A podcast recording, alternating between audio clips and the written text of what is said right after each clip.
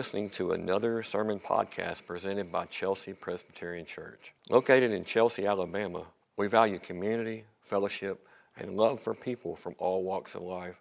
For more information, find us online at www.chelseapres.org or check us out on Facebook. All right, we are in a series through 1st and 2nd Samuel. Uh, we've been calling this series Prophets, Kings, and Heroes. And so uh, if you have your Bibles today, you can turn in. Uh, we're going to start in 1 Samuel 13. It's going to be a lot easier probably for you to use the scripture that we have in the order of worship because this is a long narrative. Um, several people have said that they, they, it was very ambitious of me to try to get through 1st and 2nd Samuel between now and Advent, but we're going to do it. And so uh, this is why we're burning through a lot of the narratives, and these passages are a little longer in the order of worship here. So we're going to be looking at First Samuel 13, and we're going to take various passages 13 out of 14 and out of 15 here. Last week we were introduced to Saul, who, despite the warnings from God, was uh, through the prophet of Samuel, became Israel's chosen king and the people at the time said, We want a king like the other nations. And so it wasn't the, the, that Samuel had a problem with Samuel himself, but the idea that they didn't want God as their king, number one. They wanted a king like the other nations instead of acknowledging God as king. But God allowed it anyway, as He does so many times in our lives. Sometimes they're not good for us, He allows to show us what uh, He's trying to show us here. And if you remember, Saul looked, acted like the perfect king. If you think about it, like he was tall, dark, handsome. He was acting with humility and wisdom last week as we looked at that. He is a battlefield warrior, a strategist. I mean, he, he the guy uh, he acted with all uh, humility, wisdom, and grace. And even some of the men that said, "We will never bow down to him," he said, "I'm not going to put him to death. I'm going to allow that uh, in my kingdom. So after all the good things that we've seen with Saul, what happens now? I mean, will Saul be the king that Israel has always wanted? So far, so good. So let's continue our story today looking at Saul's rule as the king of God's people. We're going to read our passage for today. We're only going to read that first paragraph because uh, I don't want to go through every one of those because we're eventually going to go through every one of those verses. But um, for sake of time, let's just read the first paragraph and then I'll ask you, uh, and they'll say, This is the word of the Lord, and we'll do our liturgy like that. It says here Saul waited seven days. The time appointed by Samuel. What's happening here is uh, Saul was waiting for Samuel to come to do the sacrifice. But Samuel did not come to Gilgal, and the people were scattering from him, scattering from Saul. So Saul said, Bring the burnt offering here to me and the peace offerings. And he offered the burnt offering. As soon as he had finished offering the burnt offering, behold, the prophet Samuel came. And Saul went out to meet him and to greet him. Samuel said, What have you done? And Saul said, When I saw the people were scattering from me, and that you did not come in the days appointed, and that the Philistines had mustered at Michmash, I said to I said, Now the Philistines will come down against me at Gilgal. And I have not sought the favor of the Lord. So I forced myself, and I offered the burnt offering. And Samuel said to Saul, You have done foolishly. You have not kept the command of the Lord your God, which he had commanded you. For then the Lord would have established a kingdom in Israel forever. But now your kingdom shall not continue. The Lord has sought out a man after his own heart, and the Lord has commanded him to be prince over his people, because you have not kept what the Lord has commanded you. This is the word of the Lord. Thanks be to God. God, help us to understand the story today. Help us understand what you're going to see, what we need to see through this story. Help us to link this story to our story and ultimately to the story of what you're doing in the world. In Jesus' name, amen. Most of all, us know the, the fictional story uh, about a doctor named uh, Dr. Jekyll, and then who drinks a serum that leads him to turn into this different person, uh, Mr. Hyde, who's a person that's just a, a reprobate is consumed with evil and violence. And, over time, he takes more and more control over Dr. Jekyll's life there. And it's a story that reminds us, number one, that every human being, there's a tremendous struggle of good and evil. But also what makes stories like that powerful, that on some level, if we're honest, we know we are capable of the horrific events that Mr. Hyde does. Even more than that, we can relate to the struggle of good and evil in our own hearts, that we sin. Things that we want to do by way of good that we just don't do. And things that we know to be bad, we, we do it anyway. We're about to see a, another case, another case of Jekyll and Hyde here. When we're looking at King Saul, the more he goes on, you're going to see like this tension and Saul, almost like a schizophrenia that's going to happen that's going to eventually just tear him apart. And we're about to introduce what seemed like the perfect man last week, the perfect king, to another side of him. And so at first, here's the problem.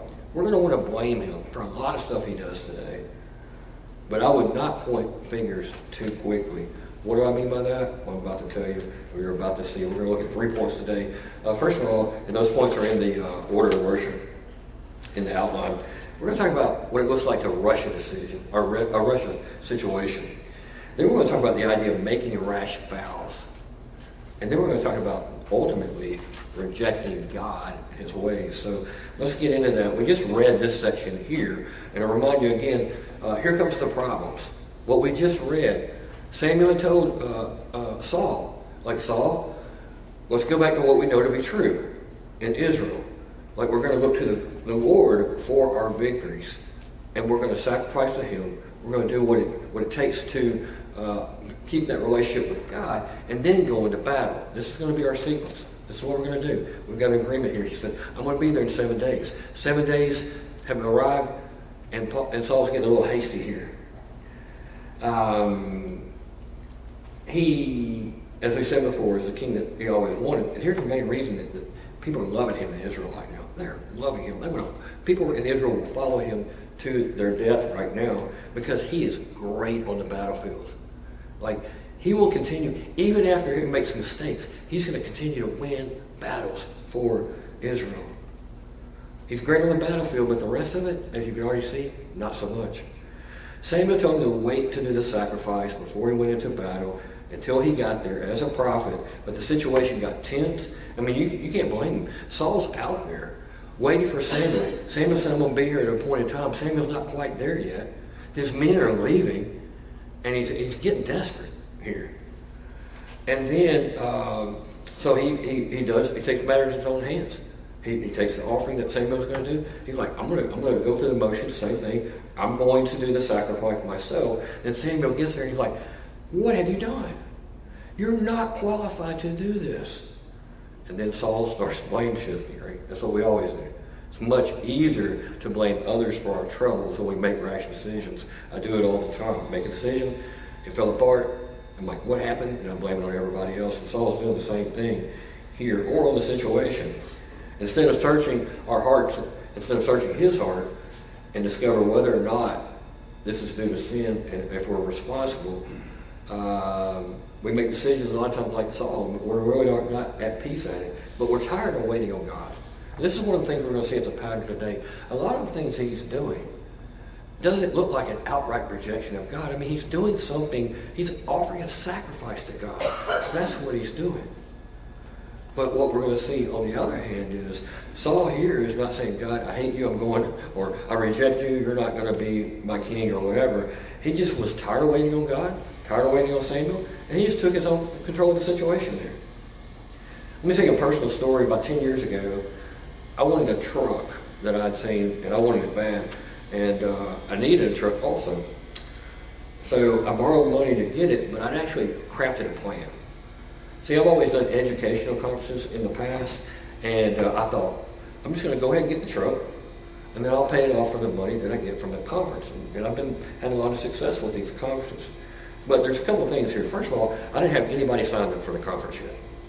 Number one. Second of all, my wife and I were not on the same page about this at all. I know y'all have perfect unity in your household. Um, but I kept forcing the issue. Long story short, I got the truck, and the conference fell through. I had to cancel the whole thing because I got nobody signed up for the first time it ever happened. And I got us in debt. Now, I'm not saying all debt is bad or anything like that. I'm just saying this. I tried to force the issue, and I tried to take matters in my own hands, despite what I felt like God may be telling me to wait on, and what others were telling me, mainly my wife, through the process. See, there's a lot of verses in the Bible that talk about this idea of waiting on the Lord. Psalms 27 says, uh, wait on the Lord, be strong. Let your heart take courage. Wait on the Lord. This ties into our next one. Let's look at this. Making a rash vows. We already looked at he was rushing a decision. Now he's about to make a rash vow. Look at verse 24 there uh, at the bottom of that page, and it continues to the next.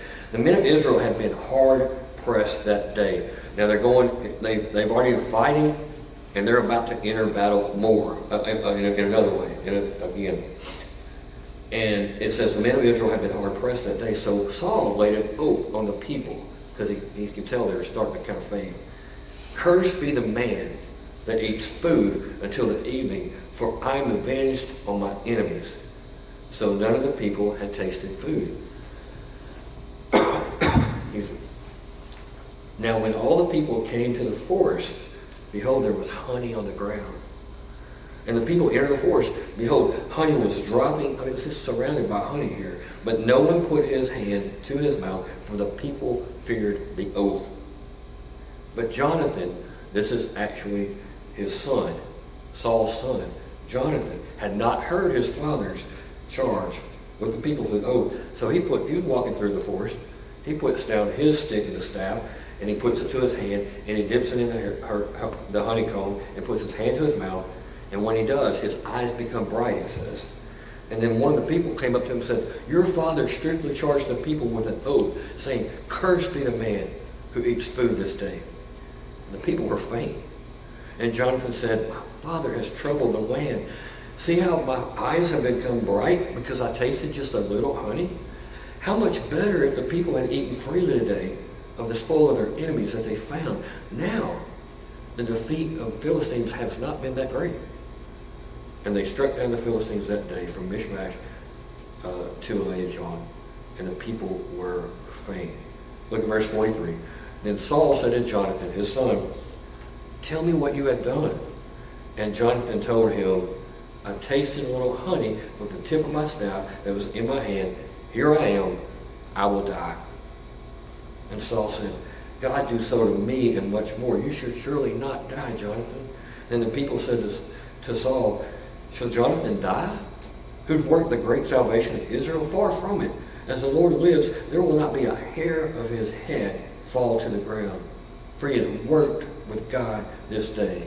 So in this way, the people had ransomed Jonathan so that he did not die. They basically pleaded on his behalf here. So here's the next situation.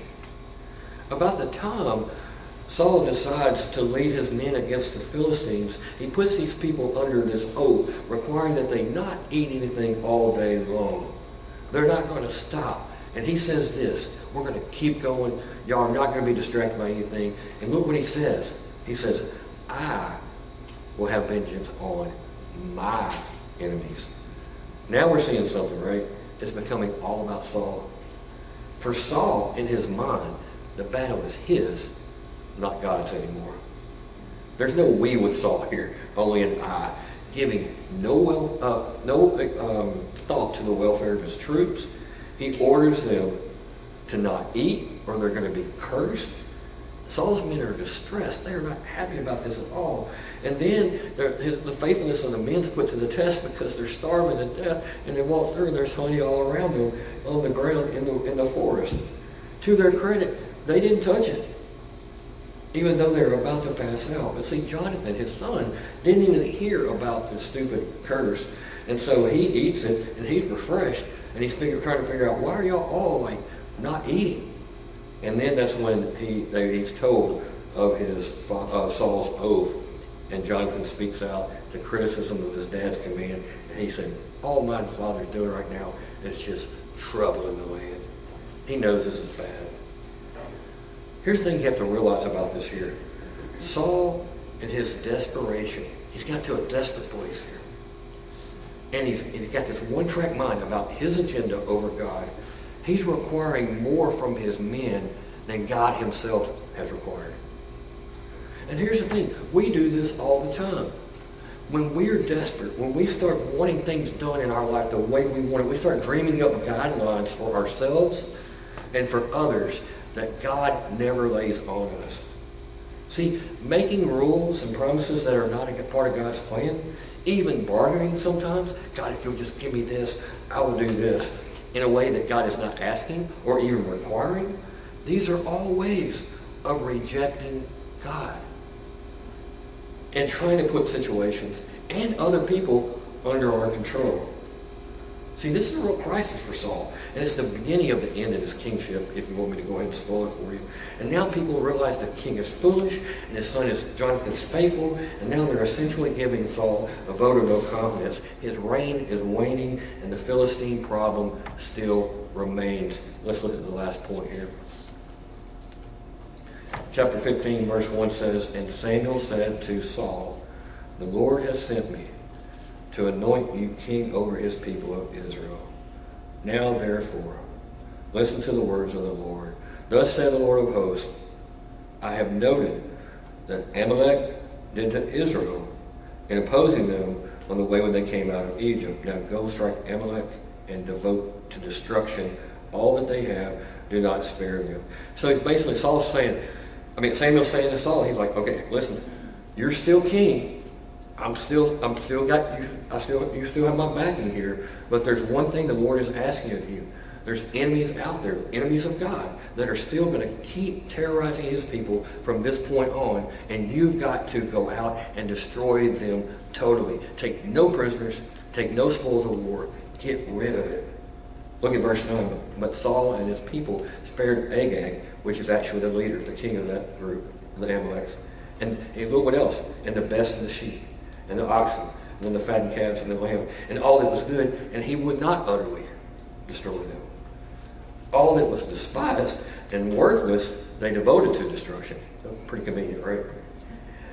Verse 10 The word of the Lord came to Samuel, and he said, I regret that I made Saul king, for he has turned back from following me and has not performed my commandments. And Samuel was angry, and he cried to the Lord all night.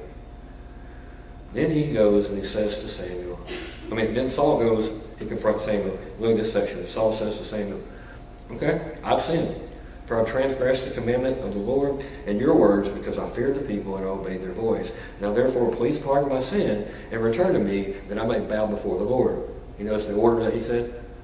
He says, Pardon you pardon my sin, and then I'll bow before the Lord. And Samuel said, no, I will not return with you.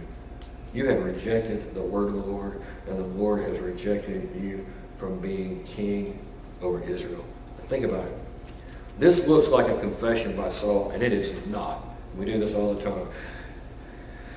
Like Saul is, uh, Saul is saying here, uh, he, he doesn't really say, I'm, I'm, I'm, talking to God here, I'm repenting God, I repent for you. He's saying, okay, I'm wrong before God, Samuel. Can we make this right so I can go on and and, and do this, and then I'll bow down to God, and then we can start fighting battles again. Uh, look at our quote for the day. It's at the very beginning of the order of worship. It's a quote by Matthew Henry. Look what he says. He says, make, Saul makes this confession to Samuel only.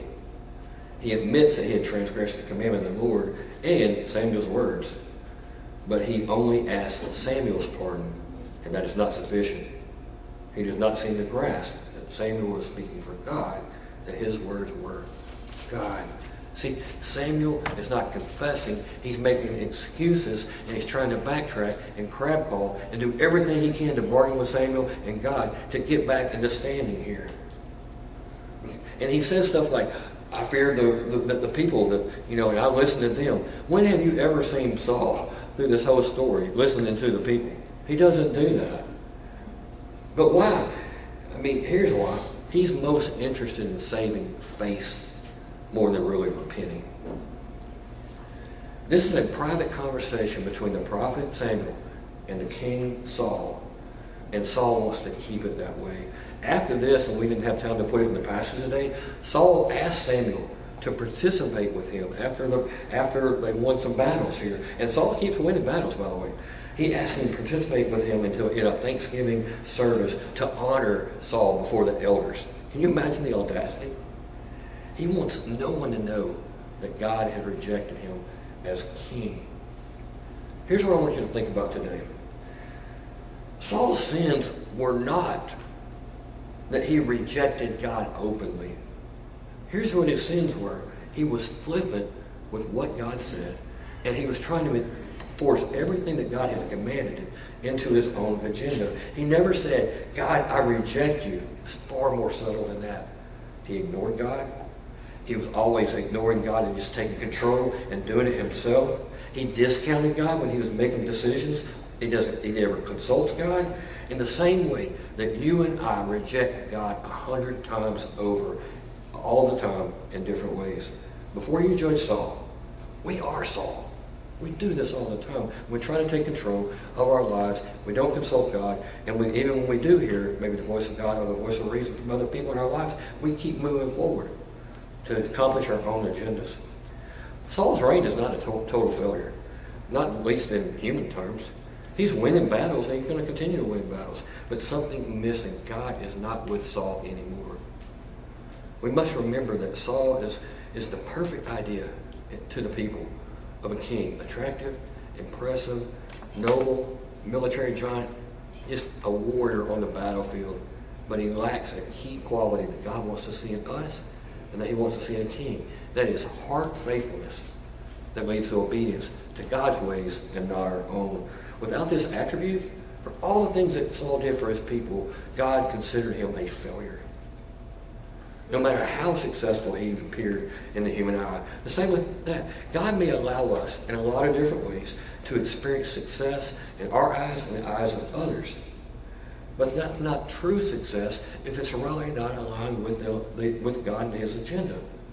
God is interested in our thriving and our flourishing as human beings, but in the ways that he deems as successful, not ours. The Bible asks, what does it profit to be super successful, gain the whole world, and lose your own soul? This is bad for Saul, real bad. But God in his grace and mercy, and we're going to see this coming up, God in his grace and mercy has a new and better plan for his people in mind. If you know the story, you know that David, the shepherd boy, is about to be anointed king, but that's not the king I'm talking about. I'm talking about the King of Kings that was a part of God's plan the whole time. See, Jesus is the great King, the King of Kings, the one who is ultimately God's chosen and anointed to rule now and in the past and forever. The Israelites wanted a king just like every other nation, like everybody else, but God sees it differently. Here's the last thing I'll say. It turns out that what Israel and what we really need is not someone who's physically impressive, is not a, a, a, a brilliant strategist on the battlefield, is not someone that's just economically astute, that's going to protect us and find us security in, a lot of those. No, no. We really need is a leader, a king who has the right heart, a king that can truly save others, not just from physical fears and physical dangers, but from our sins that will save our souls. Saul could never be that king, nor no king or leader has ever been can be or will be. The only one is always Jesus. So at the end of the day here, what I'm saying is this, place your hope, your decision making, your need for control that you have, the need to, to want to put your agenda before everything else, your ability to try to fight your own battles. Turn that over to Jesus today and Him alone. He's the only one that can do that. Only then in your life will you ever find true peace and joy and freedom and, and, and security. Let's pray. Father God, thank you uh, for the fact that you sent your son to be the king and leader that we will never have. Um, help us to manage our expectations about the leaders around us, because every leader that we're that is around us, including me, is just broken. They're always going to be disappointing us. Help us to understand what it means to submit our control, turn our control over to you, uh, submit our decision making over to you. Lord, help us just get to the end of ourselves, to turn to you. Help us to wait in a world that's just telling us you need to make a decision now. Help us to wait. It's in Jesus' name. Amen. We hope you've enjoyed today's sermon. We want to remind our listeners that our doors are always open at Chelsea Presbyterian Church, and we invite all our listeners to join us for worship. You can visit us at 10:30 on Sunday mornings at Chelsea Middle School. To hear more of our sermons from our church or for more information, you can find us online at www.chelseapres.org or check us out on Facebook.